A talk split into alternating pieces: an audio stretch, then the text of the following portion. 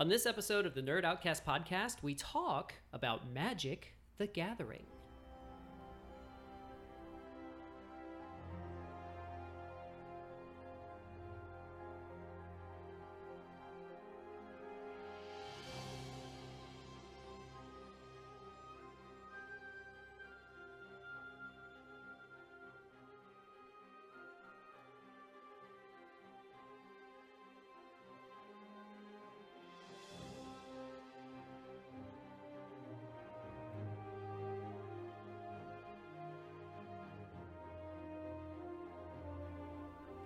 Welcome back. I'm your host, Chris Bastion. Like I mentioned just a moment ago, we're going to talk about Magic the Gathering, which is a um, card game that I have never played, and I think it's like a card version of a board game. I don't know. I How are okay. I'm the how are you outcast. I? I know nothing about Magic the Gathering. Um, if you've listened to this show before, there's a few gaps in my my nerd training. Robotech was one of them.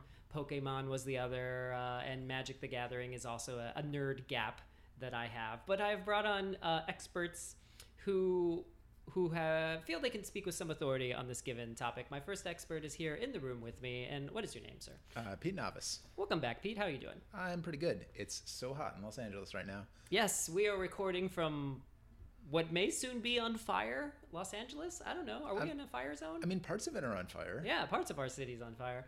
Uh, Pete, what what type of nerd are you? What are, what are you? A gamer? Are you a movie guy? What, what do you? how would Um, you define yourself? I'm I'm sort of like classic nerd. I'm a guy who was into like math and books. Um, oh, so you're like a profitable nerd. uh, no, no, because I became an actor.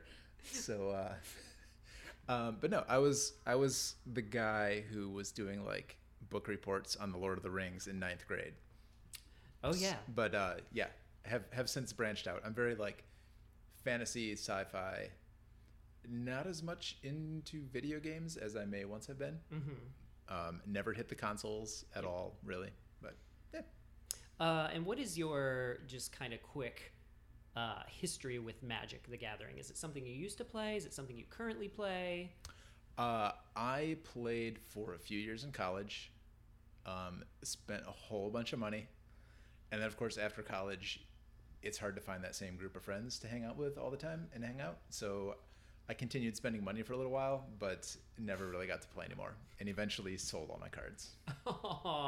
I was about to say you may find two new uh, competitors here on this show. Yeah, it hurts because like every time it comes up, it's like, oh, I wish I had a couple of decks sitting around that I could just pull out. Uh, awesome. Well, hold on to your thoughts. We'll jump into it Yeah. very shortly. Uh, my next expert is all the way in Chicago. What is your name, my friend? Hey, my name is Bill Nielsen, and if Louis Armstrong put a spell on you, does that mean he was the original planeswalker? I don't know what that means. What does that mean? He's, See, he we all get the it. song I, I put a spell on you. Oh, I'm I'm still and lost. and I'm the, so the planeswalkers are like, "Ah, we'll get to it. We'll get to it. We'll get to it.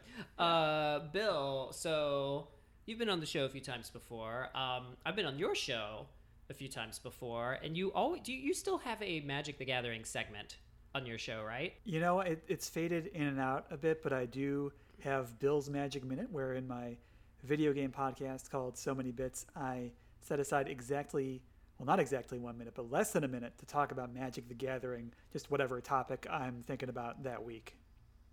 Yeah. So I remembered that, and when when we were scheduling this, I was like, "Oh my god, I gotta get Bill on because I'm pretty sure he knows this card game." so, I am generally familiar with Magic the Gathering. would you say Magic the Gathering is your like number one nerd love? Yes, yeah. I, I started playing back in high school. I uh, you know I played a bunch there. I played a bunch in college, and then into my twenties and into my thirties. And while I'm technically like I haven't booted up MTG Arena or played a paper event in a few months now, uh, you know I, I can't see ever really stopping playing at this point. Okay. Awesome. Uh, well, hold on to your thoughts. We'll jump into it really soon. my last expert is all the way over in New York. He's been on the show before. What is your name, my friend? T. Scott Ross. Scott, it's weird to have you on a non Nintendo centric topic.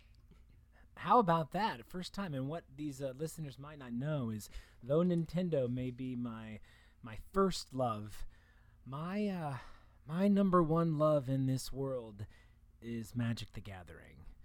Uh, we haven't uh, chatted about that on any of these podcasts because it hasn't been relevant, um, relevant, relevant. It hasn't been relevant or relevant. Um, I started playing Magic uh, when I was in high school uh, during uh, fourth edition, uh, and had some original Ice Age boxes and original Homelands, and thought I was really cool, and bought three boxes of Fallen Empires and was like, I'm going to save these boxes and they're going to be worth so much money. And as you can hear the other two people laughing, Chris, it's because Fallen Empires is regarded as one of the weakest, worst sets ever uh, in Magic's history. Uh, and so I fell out of the game for a while until after college. I moved back in with my dad right before uh, I left for Japan. Got back into the game during Mirrodin, and I played through Mirrodin and Darksteel and Fifth Dawn. Went to a bunch of tournaments, uh, and then I left for Japan and then sold my entire collection. Why did I do that? Why? Because this was before the modern format. I sold everything. I had everything in all those sets. Then I uh, uh, got back in the game in 2010 during Innistrad because that, that sounded like a really cool vampire theme. And I played all through Innistrad and then uh, uh, did the whole circuit, went to a bunch of PTQs, um, came really close. And then I was like, you know what? I'm done. I just can't afford this game anymore. And again, I sold my entire collection, including 10 Snapcaster mages I sold for 10 bucks a piece. And finally, they built a Magic the Gathering store about a block away from my house. And so, uh, about uh, during the release of Kaladesh, uh, I stopped by and I was like, you know, I'm just to draft. And then I uh, showed up and, you know, just did some drafting and would keep my good cards. And then eventually I was like, well, I guess I have enough for a standard deck. I guess I'll play some standard. And then, well, we have modern every Wednesday. I was like, oh, okay, maybe I'll, you know, okay, I'll, I'll go gather some. All right, I'll buy a modern deck. Okay. And then just like that, and just like that, I have, you know, four modern decks and I'm competing at weekly PTQs. Uh, uh, uh, I did, I did a, a, a, a, qualify for a pro tour, but because of my acting career, I wasn't able to go. okay. Okay. Um, okay. Anyway, we'll, we'll get to an- your. Anyway, we'll, we'll get to that, but, but yeah, Magic the Gathering. I uh, uh, I got a lot of I got a lot of info on that thing. It's so weird to because I'm a nerd. You all know me. I'm a big nerd, but it's weird to be a nerd, and I'm a pretty hardcore nerd. But to be a nerd and not know about a thing, like this I'm, is a major thing to not know about. It's so weird to hear these these terms that you're throwing around. I'm like, oh, I think I could make a guess as to what that is, but I, I it would just be a guess. But I, you know, I, oh, it's so interesting. So so here's what I want to do. Uh, since I don't know anything about this, uh, I want the three of you. I'm just going to toss this ball up in the air. I want the three of you to to define Magic the Gathering to me. Like pitch it to me as a, as a sales pitch. Like what is this? What what is this? I'll I'll give you a quick elevator pitch, Chris, and then I'll let everybody else elaborate. Uh, at its essence, Magic the Gathering is a combination of poker and chess. Um, it is a game where there is super, super, super amounts of skill, but there's also a lot of variance, like in poker. Uh, in poker, beginners can win all the time. Like you'll have a beginner run through the World Series sometimes, or not an or an amateur. In a, in chess, pros you cannot beat a pro in chess. It is impossible. Uh, Magic is a perfect blending of those two things. Better players mostly will win. Better players can lose, um, but the uh, uh, the the variance isn't as much as it is in like in like poker, where a lot of it is did that card come up? You know, that's the essence of it. And then it's a whole CCC, CCG collectible finance. That's a different part of the game, but the basis of it. That's what I'd say. Okay. Uh, my other guests, would you so so I, I feel like I would appeal a little more to the uh, the feel of the game. Like imagine you're a wizard and you want to fight another wizard. But you're like too cool to just punch him in the face. So you've got to have your like summoned minions and your spells to do that for you, right? Okay. This is that. This is that fight. So that's why it's like chess. Chess, it's like a battle, one versus one. You know, you got the black pieces and the white pieces going out full scale attack. Magic, it's one versus one, except you're both wizards, and you cast your minions and your spells, and then you attack each other. Uh, I know I just repeated what you just said. I didn't mean to be. I'm such a dick. That's not what I intended to do. Bill, I, uh, Bill, Bill, what do you do? You agree with these definitions tossed forth so far? Yeah, I mean, um, with what uh, T. Scott was saying, like chess, in, it's in the sense that there's lots of positioning in terms of the way you play on the board, which is the cards that are on the table, and then there's the poker component, which is the cards that are not in play. Because uh, you know, when when you start out playing, you know, your fir- the first thing you're trying to do is just grapple with the rules because the rules are so monumentally complex and they the language used on magic cards does not align with the english language which is kind of unfortunate and then uh, so you, spend a lot of time early on learning how to do that. And then once you do that you can start thinking about how the board interacts and how different cards will work together. So once you've once you've gotten the rules sort of uh, fluently down you can start thinking about different combinations of cards and how they play together and how some work well and some don't work. And then you can find this other level of play, which is when you're playing your opponent, where you're starting to learn what cards your opponent has in their hand based on what they're doing on the board. And then you're finding out a whole nother level of play. And then the final level of play is just the luck of the draw because, yeah, it's a fully randomized deck of cards you play with every time. So no two games are ever going to look alike. So, did is it a competitive game or is there cooperative play? There's both. There are there are formats in which there is cooperative play, but in the end, it is always competitive. Even in the most famous uh, uh, cooperative format, uh, Commander, which is usually four v four, and there's a lot of politicking, but most most of the time, uh, those games are four players versus four players, but you'll make alliances or you try to everybody attack the guy with the best deck, you know, that kind of thing. Um, but it's mostly competitive. We're all trying to kill you. There are certain formats like Two Headed Giant where it is two players against two players, um, but it's never it's never you know us two wizards trying to fight you know a monster that's in our deck. No, it is absolutely uh, one person is trying to win the game. So how? God, I have so many questions. So did the game? Uh, did, when when did Magic uh, first appear? Was it in the '90s? Uh, yeah, like the eighties? like ninety three. okay, I- is this something that spun out of like D and D? It spun out of nothing. So This is Well- like the well- original. Like you played like Yu-Gi-Oh or something. Yes, I know of Yu-Gi-Oh. Okay. I've never played it. That's like the kids' version of this, Okay. or the Japanese version of this. so how? Where did Magic come from? Richard Garfield intended it as a, a simple card game you could play between D&D sessions. That's what he created this game for. Uh, and then it and then it exploded and evolved from that. That was the basis of uh, his his explanation of why he created the game.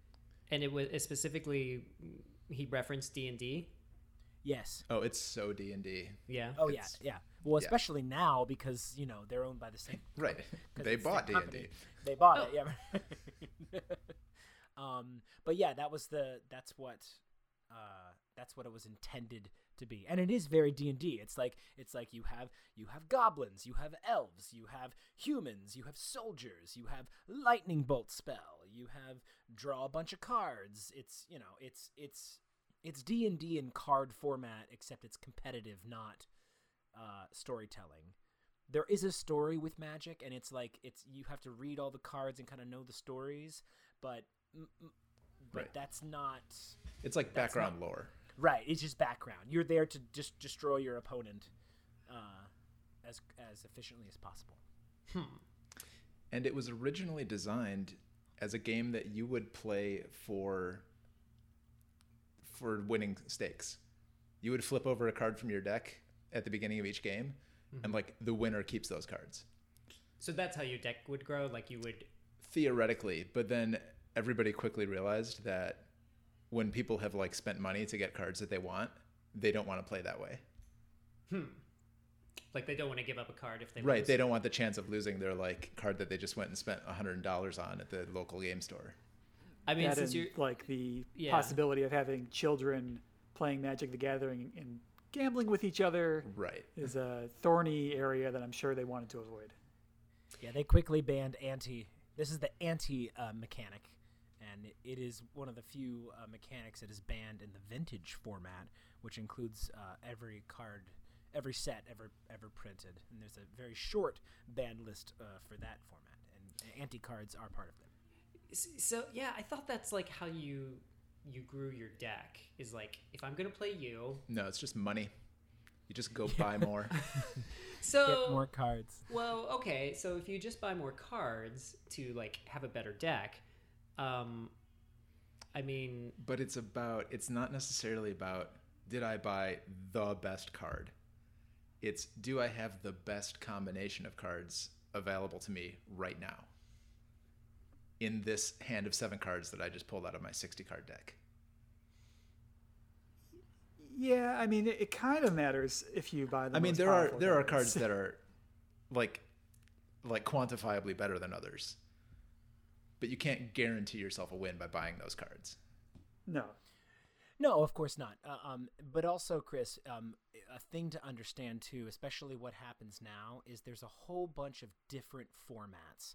And there's formats that are meant to be starting formats for players, and then formats that are meant to be for players who have been around a long, long time. So, standard is like the flagship format. Uh, and that simply means all the cards that were printed in the last year, and then they rotate standard. And then once that happens, uh, of the six sets that are out, three will go away, and then they will print three more sets to go into that standard format, and it just continually rotates. Because a new player will show up and they can get cards from the new set, they can build their deck, and they're playing other people who have the same pool of cards. That's the standard format.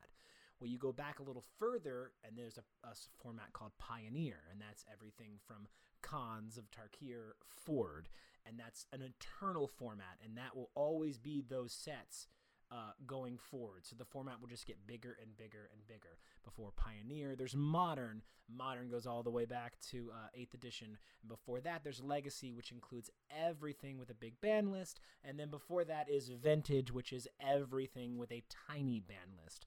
So what they do is they try to get you into the starting format, or we're gonna go do a draft. We're gonna go play some standard, and then gradually through trading or through special sets that come out, you start acquiring other cards to be able to build these more powerful decks. Because the older the format is, the much much more powerful the decks become. i'm watching chris slowly lose his mind in confusion here well, but I think part of the part of the issue is there's there's two sort of very different uh, ways to play this game. One is you're hanging out with your buddies at home, in which Kitchen case you're just sort of like pulling all your stuff out. You've got some house rules, you've got some wacky things, you have like theme nights, whatever. The other is all of these like officially sanctioned tournaments, which are like super like top down regulated. There's like pretty not pretty strict, like very strict card lists, like Scott was talking about. Um, and that is a way to like kind of level the playing field a little bit so people don't have to try and find that like $2000 card that was printed 20 years ago to make their deck complete um, you know they're they're working with what's available in a store right now the look that you saw in my eyes was because Scott mentioned something like they, they had like a, s- a standard deck, and then like after a year, they three of them would go away. They introduced three more. Is that what you said, Scott? Something like that. Correct. Yes. uh-huh. Yeah, That's like how- I'm seeing dollar signs. That's what Oh, I'm seeing. it's Right. this is just they're just like milking men ages like 14 to 65 for money I left mean, and D right. and D milks people, you know. But this sounds like this is like every year. There's like a new. you can you can spend every three months. hundreds of dollars every couple of months easily Like if I if I how much would I need to it. how much would I need to spend if I wanted to like play the game? How much would I need to buy? I need, I need you I need you to ask. I need you to tell me what format you want to play. If you want to play standard, you can buy a ninety dollar standard deck and roll up to an FNM at a local game store and play in a little standard tournament, nothing like crazy or major, but just like a tournament where, you know, you can't be like, "Oh, I didn't mean to do that," but cuz you're playing for packs, if you win, you get packs of cards or store credit. Uh, you could pay 80 to 90 dollars for a standard deck. The most expensive standard deck right now is like um, maybe 500 if you really wanted to go Oh my you God. know, full balls to What? the wall in in standard. Yeah. Wait, oh you, yeah, yeah. you said the cheap ones were like 90 bucks? Oh, oh yeah. How many Oh, cards do you get for that? It's- It's like- a 60 card deck with a, with Okay. a 15 card sideboard. But here's the thing. Now, here's the thing a lot of people who don't play Magic don't realize. You will go out and spend 50 to $100 on a board game, correct? You've bought that board game, you've played it, and it's sitting in your house. They're very hard to resell. You sometimes you can resell them, but you've done it, you've played it, and it's going to sit there.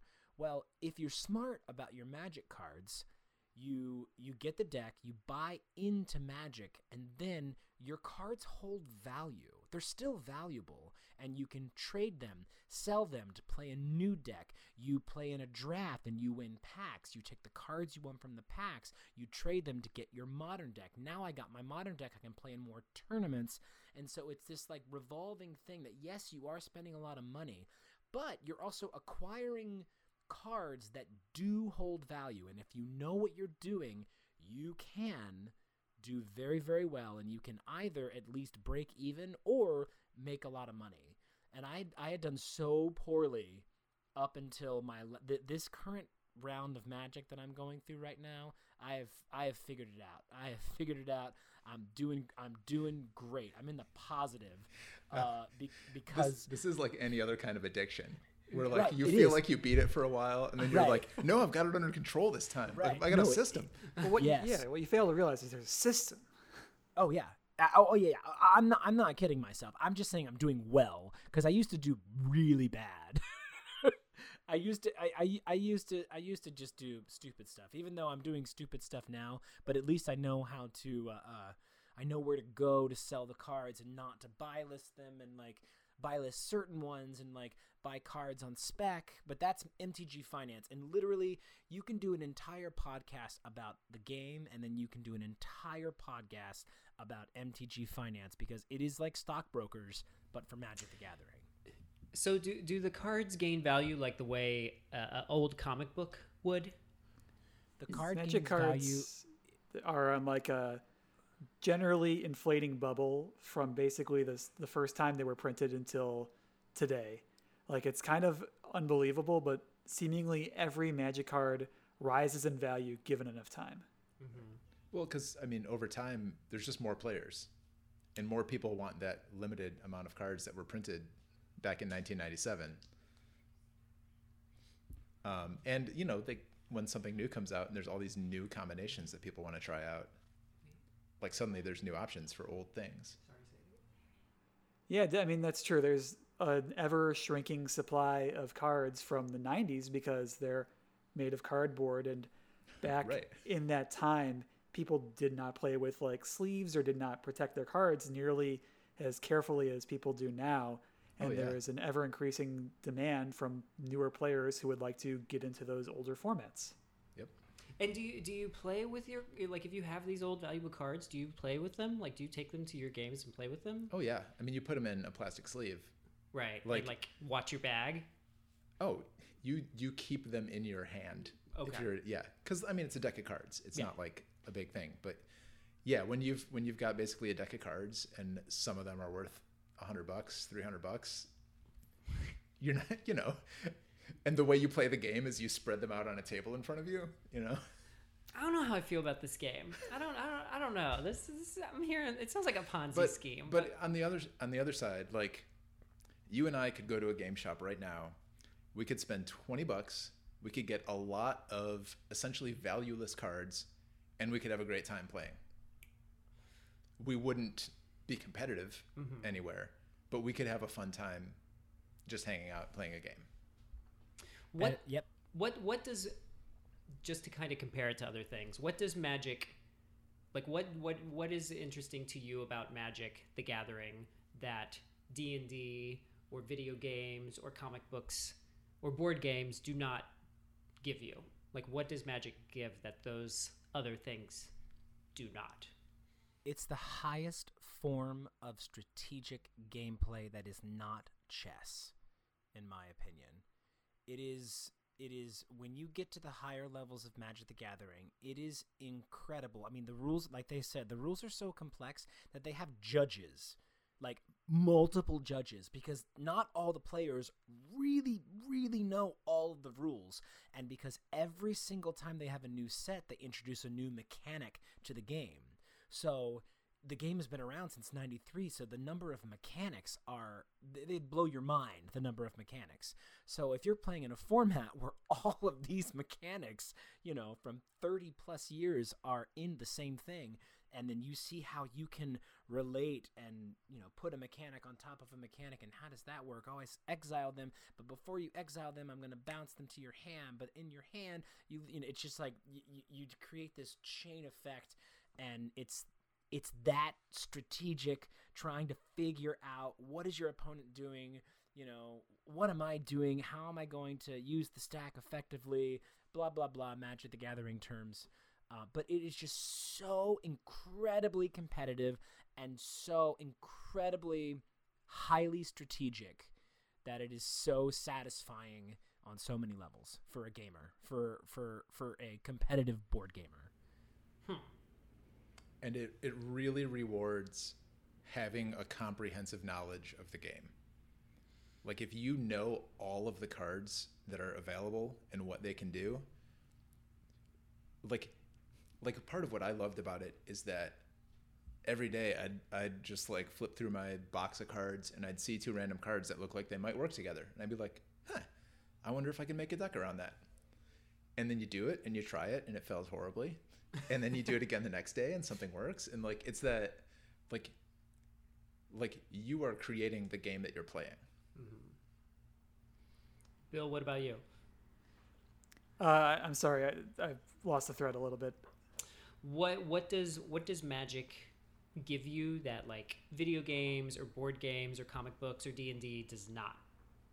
I think that it's not a solvable situation. I think that magic is not solvable is what makes it so appealing and keeps me coming back to it. Because while it is kind of uh, virulent that they put out a new set every three months, it does also mean there is a new combination of cards and a new set of decks and a new round of uh, limited play to kind of unravel and see like how all these different cards are going to work together and just like that discovery every time makes it so you you want to see what's coming down the chute next. Even if you're not like thrilled with the current set, you're like, well, next set maybe they're going to have something even cooler. Maybe they're going to reprint this card and it'll be used in this entirely new context we didn't see the last time it was around. So that discovery is what keeps me uh, involved with Magic after all these years. What what did you say, Scott? It's the most strategic game after chess. Is that what you said? Something like that? Yeah, like purely high level strategy game. The only game that that I think topples it or, you know, competes with that is chess because chess is just absolute 100% pure strategy. There are millions of books about chess. Chess is not a solved game. Uh, Magic the Gathering mostly isn't a solved game, and when it does get solved, it usually gets solved within a format, and as soon as that happens, uh, Wizards of the Coast will just ban cards. Uh, if they've printed a card too powerful. Recently, they had a planeswalker named Oko, and they printed this, you know, this planeswalker named Oko, and its abilities seemed so minor. And when the card come out, no, but no one thought it was going to be that powerful, and the card ended up being one of the most powerful cards of all time, rivaling the Power Nine. It was so stupidly broken. Uh, and now it's banned in every format except vintage. I think uh, it's it's you know, but when when when when the format and they just a couple weeks ago they just banned a whole bunch of cards from standard because their standard format right now has been trash. It really has been they uh, uh, they printed a big power creep this past year to sell a bunch of cards, and because they printed the power creep, um, they had to ban you know four cards out of every set, and the players were unhappy about it. Yeah, Um, like that's but- just bad management. Yeah, it was. It's one of those things where they printed the power creep because they wanted the modern players and the legacy players to have to spend money to buy into these standard cards they normally wouldn't do. The standard cards are usually weaker, so if you print more powerful standard cards, these old players they need to go and buy some Okos. They need to go and get some Once Upon a Times, uh, and then they realize that they broke their own format. So I get why they did it. I understand from a business standpoint, like Magic players get so angry that Wizards wants to make money. They get so furious, and and I er, and I try to remind them, look, Wizards is a business. If you want to keep playing Magic, they need to make money. And yes, they're greedy, but they've got to make money. And if no one's playing Standard, Magic's not making money. They make money on the new sets that they open. They don't make money on the ten thousand dollar Black Lotus that's sitting in some some guy's drawer if he sells it on eBay. Like they don't make any money off of that. They didn't sell Black Lotuses for ten dollars. They sold them for you know in a three dollar booster pack. So I want to I want to go back to something that has kind of been brought up a couple times, but you mentioned it was mentioned earlier that the game was created as as something you would play between D&D sessions and Pete you brought up like imagine, you know, you're a wizard and these are your minions or whatever. What is what is what is the lore of the game? Like is it all fantastical or is there science fiction elements to it or or contemporary elements or is it is it really like tied to that D&D mythos? I mean, some of that other stuff kind of drifts in in a kind of like tongue in cheek way sometimes, but it's definitely like super fantasy, but like really wide ranging, like like Tolkien to steampunk to dinosaurs to you know mid like actual medieval stuff, Right. um, gods of every version, dragons. Yeah, they have what's stuff. called like they have their own multiverse basically, where every time they do a new set, usually they'll go to what's called a new plane, and then the wizards are in universe known as planeswalkers because they have the unique power to move between the different worlds, or that is to put it another way, they can be in different sets that way. So you have usually a central cast of planeswalkers that show up and are like the driving force of the conflict that'll appear on the cards and be talked about in the flavor text of the cards for a given set. And then in the next set, they'll have a new story, a new world, a new setting, and then maybe one or two planeswalkers from an old set will show up, and then you'll have some new planeswalkers, and they'll bounce off each other, and then two of them will split off and do their own thing. And they have, on a few occasions, built to a larger story arc that has spanned multiple sets. Like way back in the 90s, they had what was called the the Weatherlight Saga, which was where they had uh the cast and crew of this ship, Sweet the airship. Weatherlight, and they kind of followed their story for several years running. Like even uh, the the set Invasion uh, was like when they kind of capped it all off back in like 2001, and then just recently, actually last year, that we saw the kind of the culmination of a big story arc in this uh, set called War of the Spark, where this uh, evil uh, archenemy dragon Nicol Bolas was the big bad and had been running around for a while, and then all the the good guy planeswalkers had to team up to take him down. Can you play the game in a story centric way? No. No. Okay. They- I mean, if you really wanted to do like a theme night, you could like scour your cards for like thematically appropriate things. okay. But it's not a game with a plot. okay. There's no plot. No. Okay.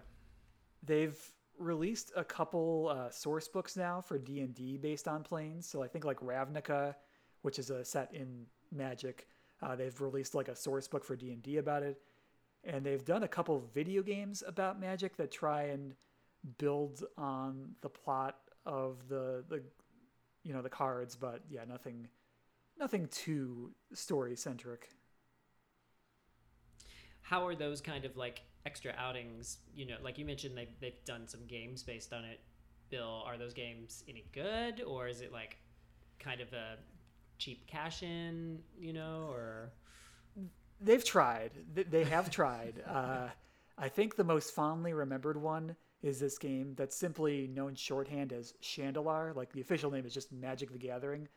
But this is a game that came out in the 90s and it was a the first time you could like digitally play Magic the Gathering and you would kind of walk around in this isometric perspective on a world and like you know in a typical rpg you run into someone there's menu based commands item fight run but here if you ran into an enemy you played a game of magic. And it kind of delivered on the idea of ante that was initially in the paper game but you know had to be stripped out for obvious reasons but they could do it in the digital game because you were you know going up against enemy AIs so there wasn't any problem if you know you beat them and then you, you took their best card to add to the strength of your own deck and unfortunately that game has kind of fallen out of use because it's just not playable on modern operating systems.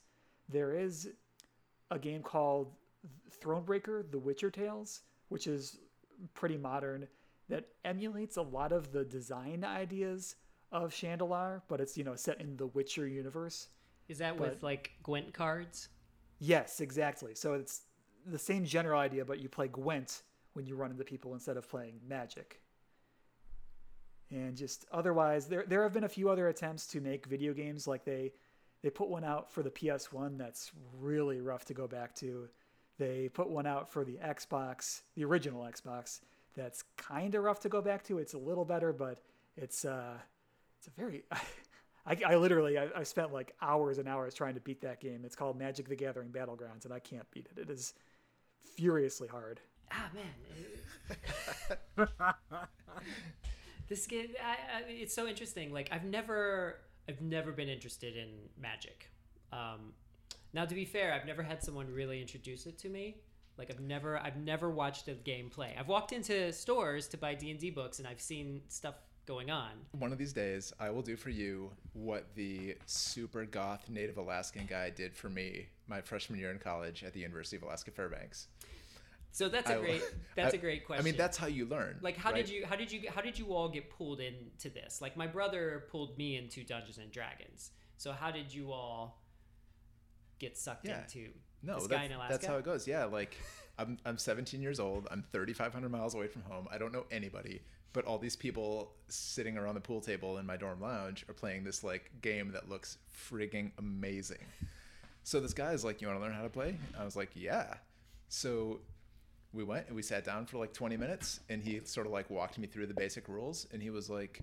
Um, let me give you like uh, I'll give you a deck of cheap cards, and you can come hang out and play with us. He gave you the, he just gave you like some old cards he had Yeah. I mean, wow. this was. It wasn't then what it very quickly became. okay It was. It was still a thing where like. Oh sure, you just you know you throw one of your buddies twenty bucks and he gives you a bunch of the stuff that he's got like sixteen of and, um, I mean this was back like this was this was ninety four, so the game had been out for about a year. The insanely expensive rare early editions were gone, but we were like just past that point and it was just like this cool casual thing that you just hung out and did. God, I bet that that little stack of free cards that he gave you would be worth ridiculous amounts. of Oh my god, right yeah. now. I mean, it was I can't even imagine what was in that. it was all like third edition and dark and stuff like that. Yeah, from Unlimited. Yeah, and the, Yep. oh, the dark. Oh my gosh. So That's a funny thing too. Like yeah. back in the day, dual lands, which are one of the most sought after things for legacy players, they were worthless at the time because players didn't think that they were good or needed or why would you need why would you why would you need this? Who cares if it's a okay, whatever. Um and you know, they were like worth a dollar and those cards are worth like you know, if it's if it's from you know alpha beta, it's like thousands and thousands of dollars for these cards now. You just didn't know. It's so weird. scott uh, how did you get pulled in because i don't remember you playing So in I, college um, you, you you did not play when i was living with you i don't remember you playing Yeah. Um. So I the first time I um I I, I got I bought a deck of fourth edition like a starter deck, and I had it like because it was like Magic, and I was into Magic, like not like Magic the Gathering, but like you know poof Magic. The idea of um. you mean literal magic And so then I got these cards. literal magic. And so I guess my dad thought that they were like, you know, magic. And then so I got the the deck and I was I was pretty young and I looked at the rules and tried to like figure out how to play the game. Forget it. I, I was just I tried to teach my I couldn't do it. It made no sense because I didn't understand that the little starter deck that I had was in no way a playable deck. It, it literally meant this is to It's start just like you a random assortment of cards. A shitload more cards. right, yeah. So uh, um so then my stepdad uh bought a bunch of magic cards and then we built two decks and then we just played kitchen table magic. Now we played such ki- kitchen kitchen table magic. My deck had 110 cards and his deck had 230 cards for like just Oh my god, sorry. and th- they're laughing, Chris, because if you're playing a normal one on one, you have 60 cards and you don't have a card more because that's stupid. Um, and, but lit- and you're you're allowed to have 110 cards. It's just not wise. It's just that means your deck has no plan. It means you just got a bunch of crap in your deck. And we thought we were so good. We rolled up to a local game store and tried to compete in a tournament. And and I didn't understand like what the game was meant to be because I had this whole deck and, and mine was about dragon and I had to get to my Shivan dragon and I Shivan dragon you and kill you. Well, Shivan dragon doesn't come out till at least turn six. Uh, well, and the game's probably over by I then. played a guy who was like turn one. Yeah, right. I had yeah, d- t- turn one. There's a there's a one one guy. Turn two. There's a two two guy who boosts my one one guy. Uh, turn three. Uh, there's a big old spider. And turn four, you're dead. How's that Shivan dragon coming? I was like, oh no. What is? And then I realized that the game is just played more efficiently than I thought it was. Uh, so I dropped that, and then after college, when I moved back in with my dad, my little stepbrother, uh, he played with all of his friends, and I was like, "Oh, I know how to play Magic. I'm gonna buy some cards." Well, they were all playing kitchen table Magic, and I was like, "You know what I'm gonna do? I'm gonna go on the internet, and I'm gonna look up what the good decks are, and I'm gonna build it, and then I'm gonna." Now I'm gonna punish him. And so at the time, this was when Arcbound Ravager and Skullclamp was in the format, and so I built myself a Arcbound Ravager deck. Well, little did I know that the deck that I built is one of the best decks that's ever been in standard and i literally i destroyed my brother so bad i was like i'm gonna take this to the local game store i roll up to the local game store and i just i just destroy everybody and i back then they had these like rankings and if you lost to someone who was unranked your ranking like plummeted i roll up to this game store and i beat like four people you know, uh, who had been playing for years, and they're like, "My ranking is gonna crumble because I lost to you." And I was like, "I don't know. I just got this new Mirrodin set. Heard it's pretty good." Um, and then because I left for Japan, I sold all my cards. There's Oh, so much man. status But, uh, attached to this when there shouldn't be. It's so funny to this is so interesting. This is so It is. so I mean, fascinating. Yeah, I mean, it's it's imagine it like any other esport. Imagine it like it is an esport now because of Magic Arena, but um, I feel like it was the first esport before any other thing was an esport. Like it was, it was a competitive game. There are there are now ca- casual is what makes its money. You know, because there's a, tons of casual players, tons and ton more casual players than tournament players. Um, but that's the scene that I got into mainly because I was just trying to beat my little snotty stepbrother. Just kidding, love you, Marcus. Uh, I, I just trying to beat him and all of his friends and look cool because I had the cool deck. And I, and, you know, and I'd be like, "Oh, I'll trade you this really cool creature for that stupid artifact." He'd be like, "Okay," and I'd be like, "Haha! I just got this amazing artifact that you didn't think was good." Um, terrible, so awful. Uh, Bill, how did you get pulled in? You know, I faintly remember seeing some cards at the local card store when I was going to buy like, you know, a pack of NBA stuff uh, back in like 94, 95. But when I really got in was in middle school. Uh, I started playing, I remember distinctly on the school bus on our way to a field trip with my friend Ben, and we were playing off the same deck. So we took his deck, we split it in half, and we like would each play with our half of the deck. And uh, then I would go on to buy my own cards, uh, play for a little bit, kind of drop off, but then really get back into things in earnest, like my junior year of high school, and I started going to uh, local card tournaments in my area. Uh, uh, from there, when I got to college, there was uh, oh god, what's the actual acronym? I think it's Strategic and Role Playing Alliance. Uh, that's just a guess, but the the acronym was SARPA. I, I joined the club SARPA, which was all, where all the Magic players were, and we would start drafting constantly the the newest sets in the student union, and then driving to tournaments in uh, Western New York and Ontario to see if we could uh, like play and win these Pro Tour qualifiers. And you know, as I started driving and going to these uh, events, I like fell in even deeper because I would meet people there, and then I go to the one like a month later, and it's like, oh, Dan, I I've, i saw you before. I saw you made the top eight, and this time I'm gonna make the top eight. Uh, I even a couple of times managed to to win a couple of them, and uh, went to uh, you know events in uh, Geneva, Switzerland, and uh, and Paris, and, and that's like was meeting people who I'd only ever talked to online, like in message boards and on the Magic Online client, and just getting to do that while also being in a foreign country, while also paradoxically not seeing that foreign country at all, just staying in a convention center and playing Magic the Gathering. Uh, I for the Paris trip, I did actually try and do some sightseeing, but the Geneva trip was st- three straight days of McDonald's and uh, playing Magic. Uh, This is amazing. did that answer the question? Yes, no, I'm just I'm I'm I'm amazed and appalled that you were in Switzerland, but you didn't get to see Switzerland. Uh, oh my gosh. Like I don't usually feel like like the old guy nerd who's like, I was into this before you guys made it into a job. but I'm like, man, I thought like this took over my life for a few years, but you guys are on another level.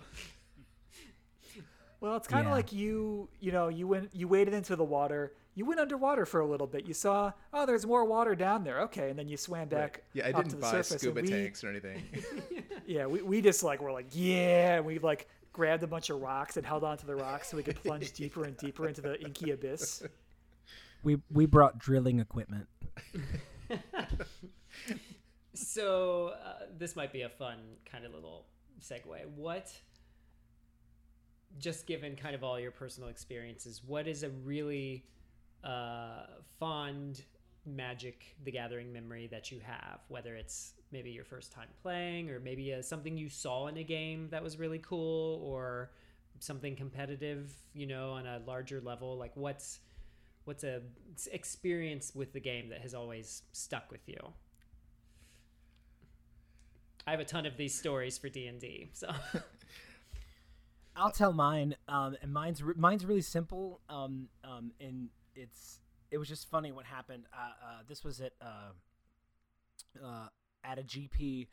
We're in the last round. Uh, if I win this game, I get into the top eight. Uh, and Chris, in the Magic world, getting into the top eight is that's that's what you gauge your success. Almost more so than winning, you you gauge it when they talk about players. They go, oh, so and so has been in this many top eights. Uh, Reid Duke, this many top eights. Luis Scott Vargas, this many top eights. Uh, so it's like your it's your thing. If you if you got a top eight, that's great. So uh, I'm I'm playing a deck called Mardu Vehicles. I'm playing. Uh, I'm, I'm on a tear. I've only lost one time uh, in the in the two day tournament. Uh, but that's how it is. Like if I get my second loss, I get knocked out. Um, I'm playing a deck that I, I I'm playing against uh, a deck that I'm unfavored against, and I knew right away he dropped his black green land on turn one, and I went, oh no, why is he playing this deck? No. Um, so I'm playing against Golgari, which is the black green uh, style, uh, black green clan. Um, and we go back and forth on, on, on this. And in game three, the deciding game, uh, our game is still going on. And uh, everybody else's game is finished. So everybody knows that it's a, it's a deciding game. So we have like a whole bunch of people surrounding watching the game. Uh, and I, in my head, I'm like, okay, uh, all I need to do is draw a creature. If I just draw a creature, I'm gonna win the game because I slam that creature and I activate my my uh, Heart of Kiran, which is a vehicle, and attack him for four and win the game. Uh, but something this is so funny because Magic players are so jerks like this. So when creatures come into the play, Chris, some of them have an enter the battlefield or an ETB effect. Okay, well, in my head, I'm going, all I need is a creature. All I need is a creature. Oh, if I can just get a creature, I'm going to win this game. He doesn't have any cards in his hand. If I can just get a creature, I'll win this game. And I draw the top card off my deck, and bam, it was a card called Veteran Motorist. When Veteran Motorist comes into play, Scry 2. That's his ETB effect. And I knew that if I played that card, I could activate him, crew, uh, which is you crew vehicles. It's a mechanic. It's crazy. Anyway, bottom line is I'm going to win this game now.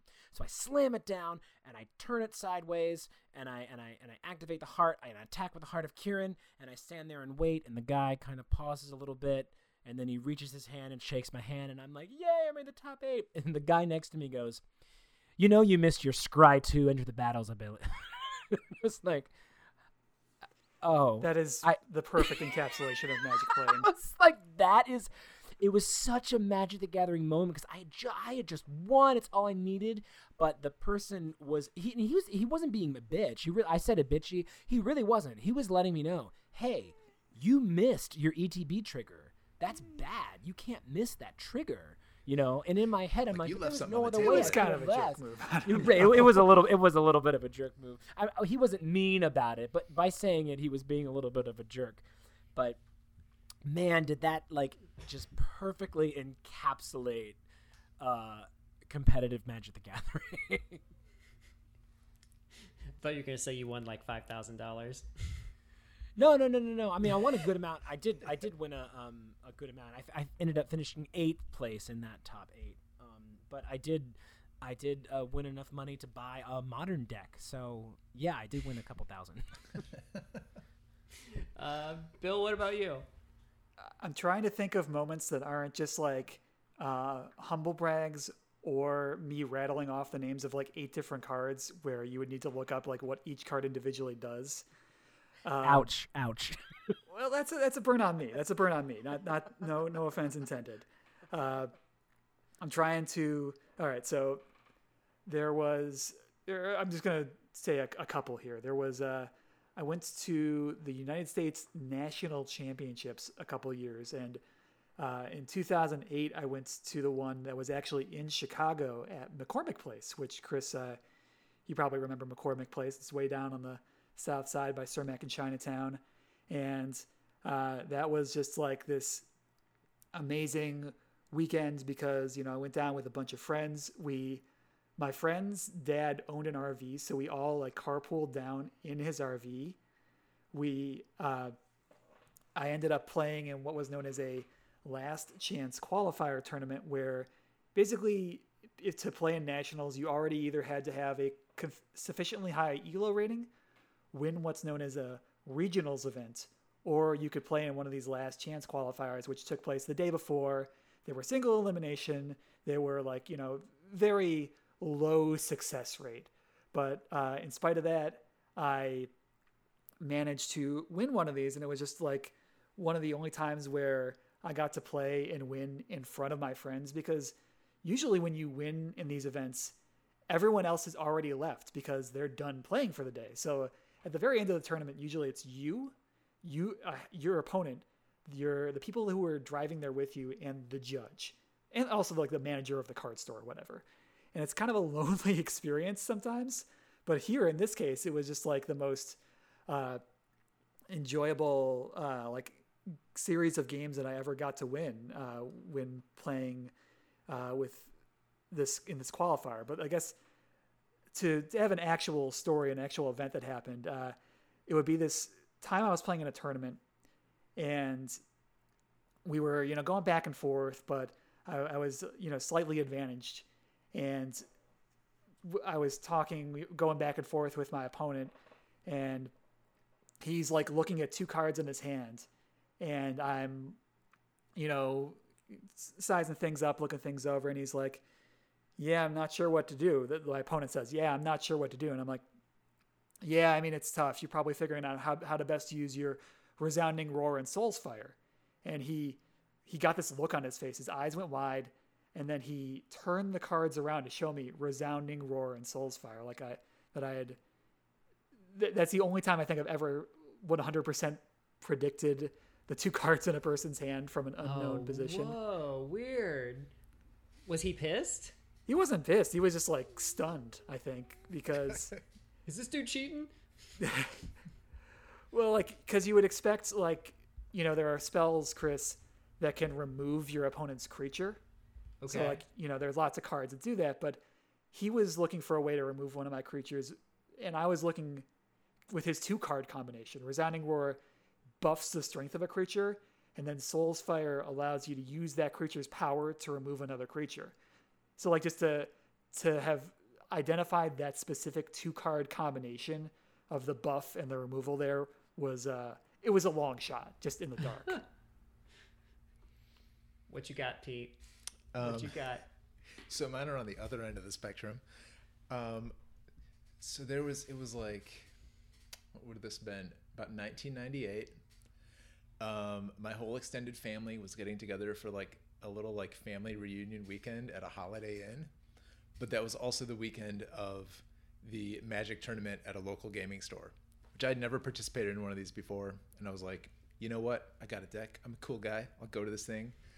So I borrowed my parents' minivan, ducked out of the Holiday Inn for a couple hours, drove down there, promptly got my ass kicked by an eight-year-old, Oh no. which which really taught me that doesn't matter if you're smart because there's eight-year-olds out there like looking up decks on their internet and then their parents buy the cards for them. Uh, and I was like, this is not how I want to play this game. So that that's this is a question that's been hovering in my mind, and and I'll relate it the only way I know how to. So like during the course of this pandemic, I have re-engaged with StarCraft two, and been playing with like my brother and a couple another friend of mine in Chicago, and like we've been training, and then we decided, hey, we're gonna go online. and we're gonna play another th- group of three people. Like we're gonna do three on three, and they obliterated us.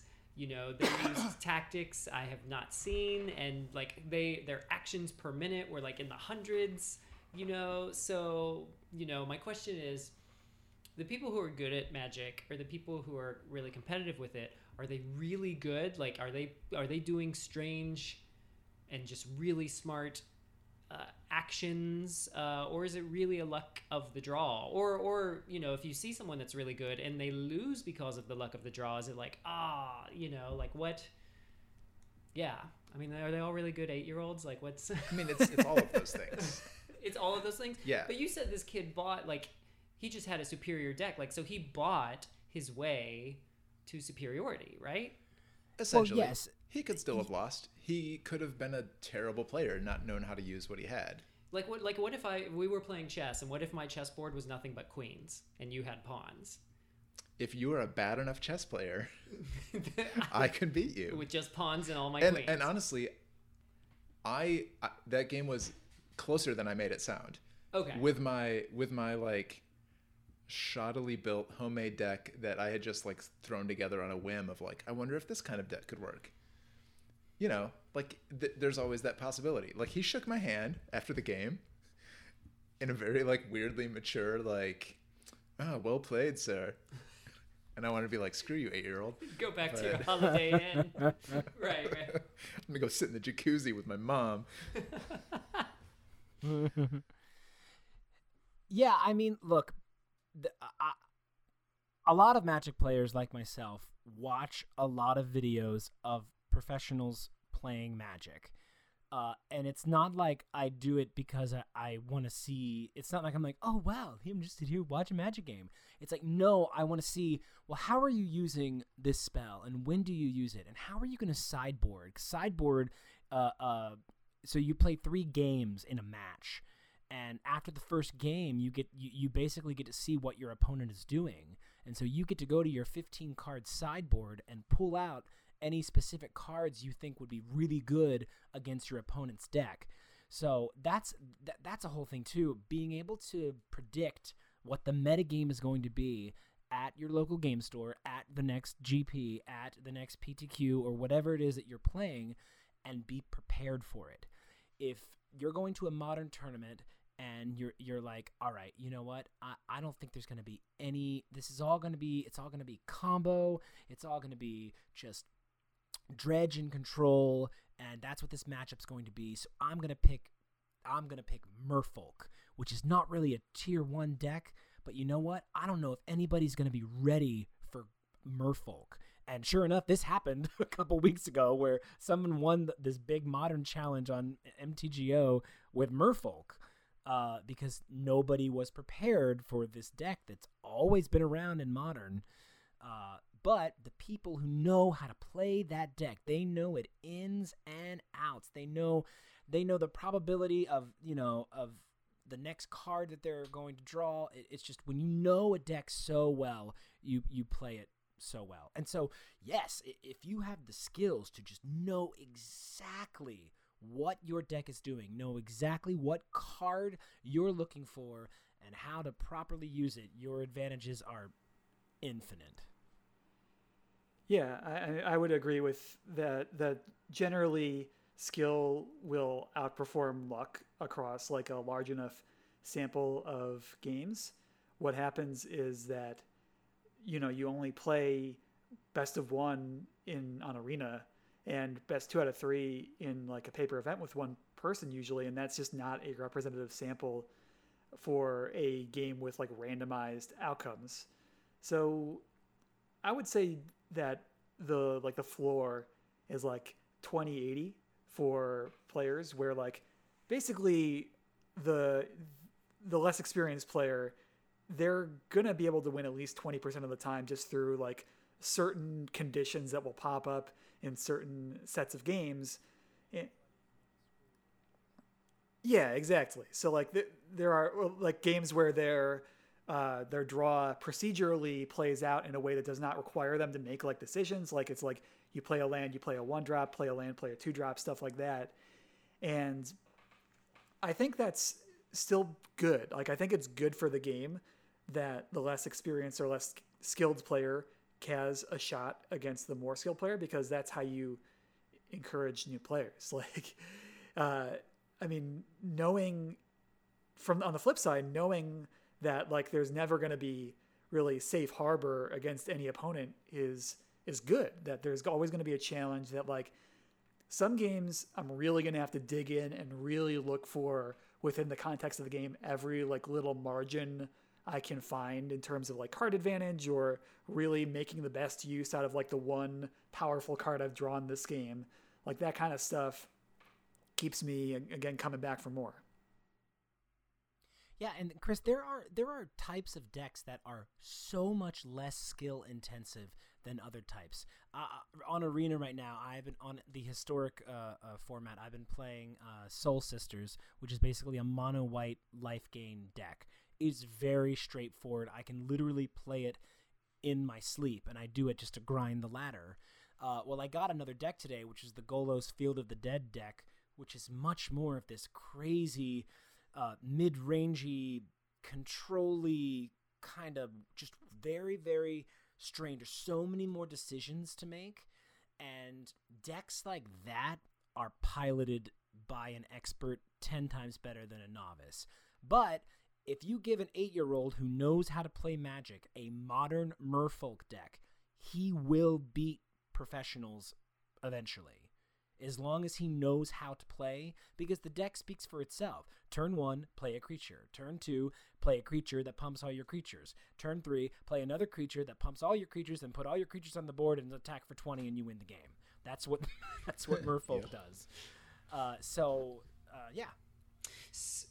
So we're over the hour mark here, but I, I just have like a few questions like wrangling around in my head. Um, I don't think we ever actually established this. How long is a game? Like how long is a match? Two minutes to half an hour. Okay. Okay. But not longer. In a tournament, than... in yeah. a tournament, you have 50 minutes to play uh, a match. 50 minutes to play a match. Uh, and if uh, if time is called at the end of 50 minutes, uh, then you go to who's won the most games, and if you're tied, it's a draw. Um, you've mentioned the decks a few times. Are they all like tied? Are, are is each deck like a theme? Like uh, the, the the closest parallel I can think of is like Warhammer, where it's like I'm gonna play the Tyranids or I'm gonna play the Chaos Knights. Is that kind of like how these decks are? But there's far more of them. Like like the named ones that Scott is talking about Mm-hmm. are those are usually decks that like somebody at a professional level has sort of like figured out and like it's it's like a list of cards and they're like Okay. put these cards in your deck and then Okay. people can talk about that as a deck or they could be like i'm playing this deck but i switched this thing out Okay. um, but your deck could be whatever you want it to be you could make a terrible deck in which you will never be able to like cast a single spell like Hmm. you could make your deck that badly or you could make a deck that you can play everything but nothing is effective Okay. But it's not like a pre-sold package. uh, those do exist Oh, those do exist. Okay, never mind. but they're usually Yeah. not good Okay. They've gotten better. There's a new product called Challenger decks, which are almost standard ready. You buy a Challenger deck and you can, all, like, you buy a Challenger deck and maybe buy four more cards, and you have a viable deck to play at uh, Friday Night Magic. oh that's FNM. good Yeah. Because i know like all of their like intro products used to just be like cripplingly bad Right, they used to be really bad, and and then literally, it, it was a really good idea because they needed more players for standard, and then new players show up and they really can't compete, and it was like, hey, buy this this product. It's a thirty dollar product, but it's very close to a standard deck. Instead of having the four mythic rares that you need, it has one of them.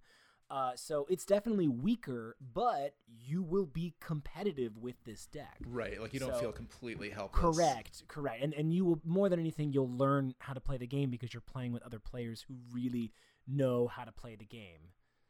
Um, which is good. I belong on Facebook. I belong to two Facebook groups. I belong to uh, the Humans Facebook group and then the Stoneblade Facebook group. I'm a big modern player. That's my main thing.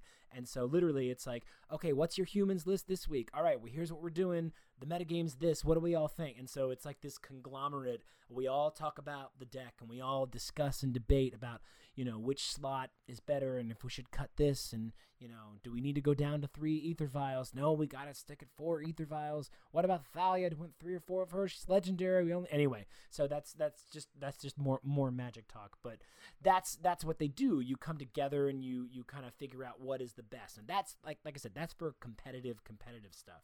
Um, not for casual. So we're over the hour mark. Uh, we've kind of I've kind of asked all the questions I have. Um, is there anything you all want to talk about? Something we haven't brought up, or a question? Uh, I have one I have one question for the other two gentlemen. Yes. What is if there's one singular sell of your cards or one singular trade that you made that was literally the worst trade ever uh, speaking in what the card would be worth right now A Tundra for a uh, pack of Odyssey, a pack of Torment, and a pack of Judgment. oh my gosh ouch Uh, uh, well, so what? is- For those of us not familiar, what? Is, what? Are, what's the money we're talking about here? Uh, one second. Let's uh, go Tundra, MTG, Goldfish. was it a Uh, tu- any was it guesses? a was it a beta tundra or was it unlimited It was probably fourth ed. uh, probably fourth ed still re- revised a revised tundra is are they what 300 A revised Tundra, according to this site, mtgprice.com, goes for $280. Yes, I was yeah, yeah, two two eighty for three packs of what three dollars a piece. So that was that trade. Yeah, this was like at the time those Yeah. sets were new. So I had a friend who I worked with catering, and he's like, I have a whole bunch of magic cards. I really need to sell them. I don't know what to do with them. And I was like, Well, hey, I'll come help you. I've been doing this finance stuff. I'll come help you. I'll go through all your cards. I'll tell you which cards are worth money and tell you where to sell them. Well, I I did I did that for him, and I was like, I got him. And blah, blah, blah. I was like, all right, you got about you got about a thousand dollars worth of cards. Blah blah blah blah. Sell them there. And he's like, well, thank you so much for helping. Here, why don't you take these two cards? And he gave me two Gaia's cradles. and, and at the time in 2010, Gaia's cradle was worth like 70 bucks. And then I took those two Gaia's, Gaia's Cradles because I didn't play Gaia's Cradles, and I went and I went to the local game store and I was like, I'd like to sell these. And he goes, I don't know, man, they're a little beat up. I'll give you fifty for each. And I was like, okay, great. I just made the best deal of my life. Gaia's Cradle today is worth a thousand dollars Oh my god, why? Why is it worth that much? because it's on the reserve list. They won't reprint it, and it is big in cEDH and uh, Legacy. It's just it's a card that is ex- extremely powerful. It is extremely rare, and a lot of people need it, and that's why it's so expensive. But also, you have people buying the card out, which means if everybody buys, if I list, if, there, if there's 20 listings of Gaia's Cradle, right, the highest one is for a thousand, the lowest one is for 500. Well, if I take all my money and I buy up all the ones underneath the one that I have listed for a thousand, then I have artificially made the price of Gaia's Cradle worth a thousand. I bought out the card. So I think in the last two weeks somebody somebody bought out Gaia's Cradle and now they're all like a thousand. And now a bunch of people are flooding the market but they're getting rid of their Gaia's Cradles because it's just worth so much money right now. It's so stupid. I had two of them. This is so weird. Like you're all like Rex Tillerson with his oil. Like it doesn't. I just. It's so crazy. And and like, I know there's a whole side to this game. Like you mentioned earlier, where like people who don't even play the game, they just buy the cards. Absolutely, like Yeah. stock markets. Yeah. Yes. Absolutely, without a doubt. Yep. And Magic players have too many cards. I have, uh, Chris. My closet is filled with Magic cards, and and I and I play. I have like four decks, and I could have a thousand decks. I have four of them. I play my. I got my two modern decks, and I got my Pioneer deck, and then I got my standard deck, which is not standard legal anymore. But I have four decks. That's it. And then just binders and binders and boxes and binders and Um, boxes so- and binders. So you need to pull out like a shoebox full of commons and mail them to Chris, and then I will teach him how to play Magic. Got it. We'll, we'll make that happen. All right. Because I honestly I don't even know what game stores here are open right now with everything shut down. Um, yeah. Well, Magic Arena is fan freaking tastic. It Oh, is it's good. So, it is so good. Because I played That's- whatever early version they made beta? in like I don't I don't remember what game it was. I feel like it was around like 2002 or something. And Is it this was a The mobile- du- du- is that the It's duels of the online. planewalker? Duels of the planeswalkers? Yeah, Or- or- probably. Or, MTGO. There is it was really um, yeah, clunky and it felt like I was just gonna have to spend lots of money to do anything. Yeah, that's Magic. That's Magic the Gathering online. MTGO. Yeah. Okay. But Yeah. they have a free to they have a free to play system in Magic Arena. That I, I think honestly that's the easiest way to learn how to play Magic at this point, um, because it's a free download. When you join, when you you know when you join the Magic Arena, they give you a bunch of free uh, crappy decks.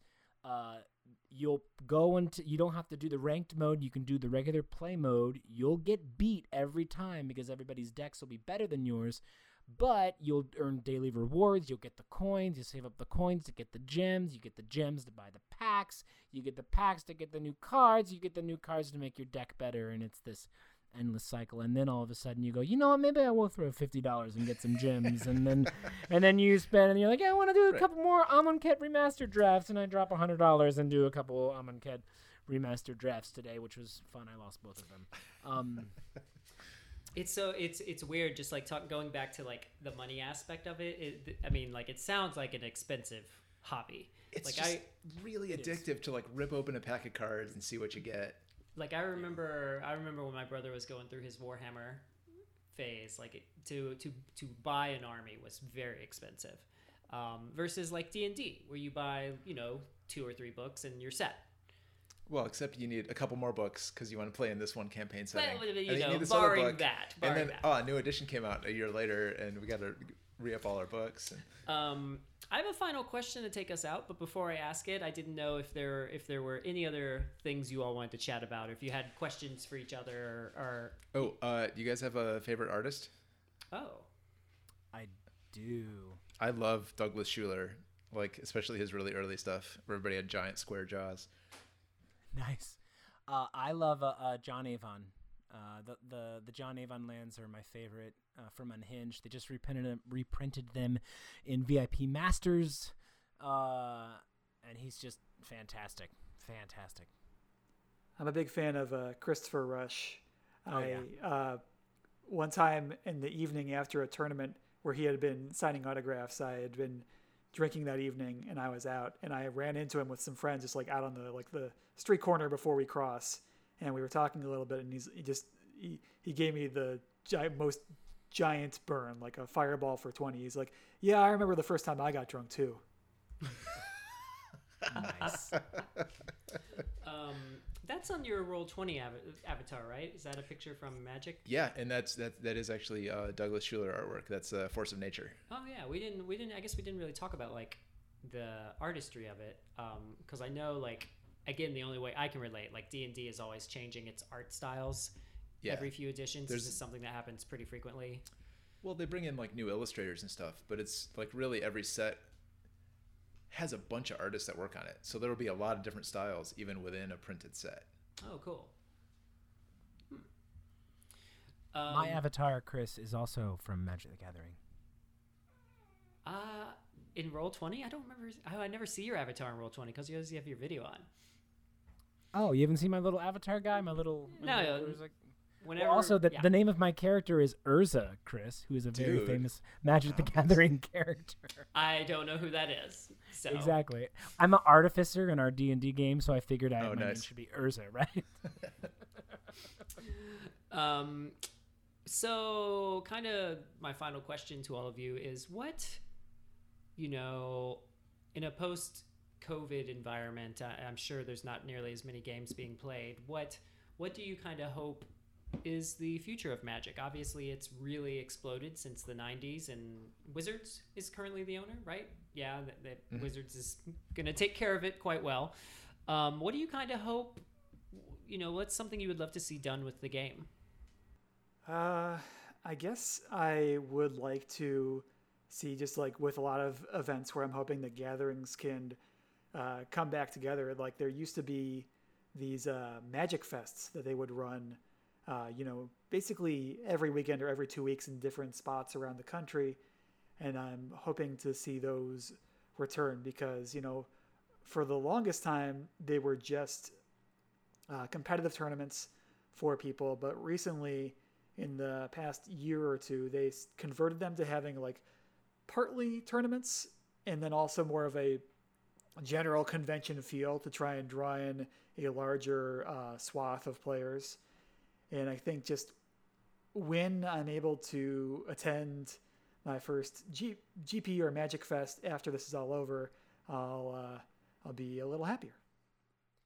I could not agree with that more. Um, I go to the uh, uh, the New York, New Jersey Magic Fest every year. I've, I've been going the last uh, four, uh, four years, four or five years, um, and it is uh, it's it's so much fun. It's just so incredibly fun. There's it's if you're a casual player, you got Command Zone, you got a million Magic players waiting to test out their new decks. You have professional players on the end doing spell slinging. You want to go play a game with Reid Duke. He's sitting there standing in line, and you can go play a game with Reid Duke. There's the main event. There's all these other little qualifiers you can you can draft. They had this mystery boosters. All the artists are here. They got accessories. They got this big stand that has like root beer, and you buy a mug, and you can keep filling it up with root beer all day.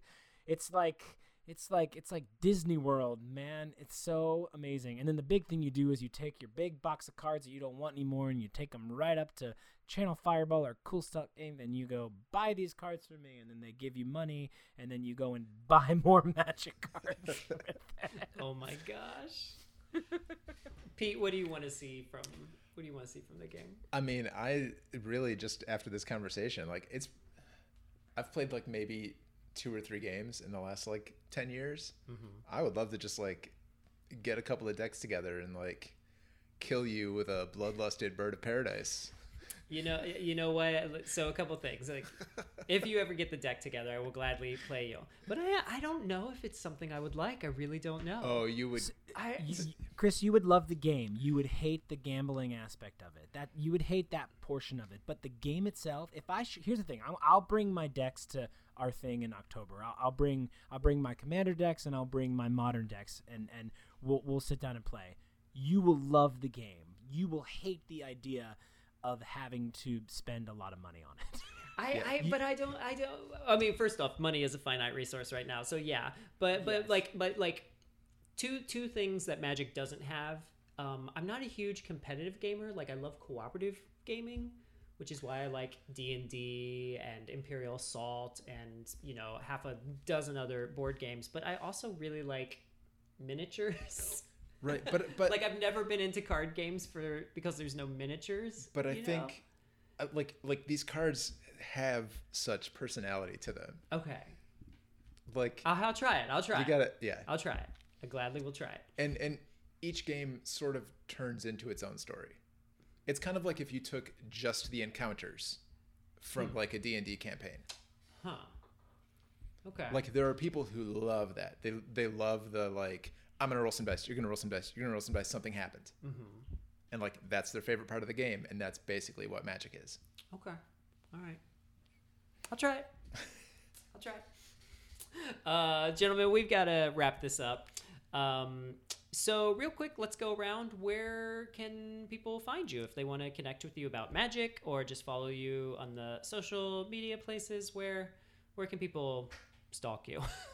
Well, hey, uh, so again, I'm Bill Nielsen. I do a lot of podcasting under the title So Many Bits that ep- that comes out every Monday. Features interviews with uh, indie game devs and also talking with my friends about uh, various topics. I stream on Twitch under the same name, So Many Bits, Wednesday and Thursday nights, 8 p.m. Central Time. Usually it's Wednesdays for a single player experience, Thursdays for a multiplayer experience. I haven't been streaming that much Magic lately, but I, you know, I've I've been there. I've been I've streamed a lot in the past, and I should, I believe, still have a VOD of a Vintage Cube draft on there if you wanted to check it out. Otherwise, I'm sure I'll be back to Magic at some point soon.